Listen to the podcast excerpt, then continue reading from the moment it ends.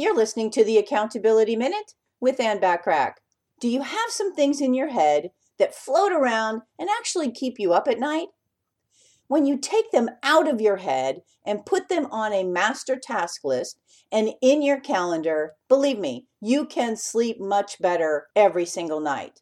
And more so, you will be more in control and you will feel a sense of relief. Don't believe me? Try it for yourself. And you will be like the many people I coach who do have that sigh of relief when they get all of these distractions out of their head and in the proper place. That place would be your master task list and your calendar. Did I mention that before? Stop distracting yourself with all your thoughts that are floating around today.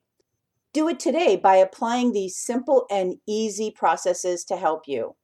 To help you focus on your high payoff activities and achieve your goals using effective time management, you can download my audio training by going to accountabilitycoach.com backslash landing. That's accountabilitycoach.com backslash landing. Thanks for listening.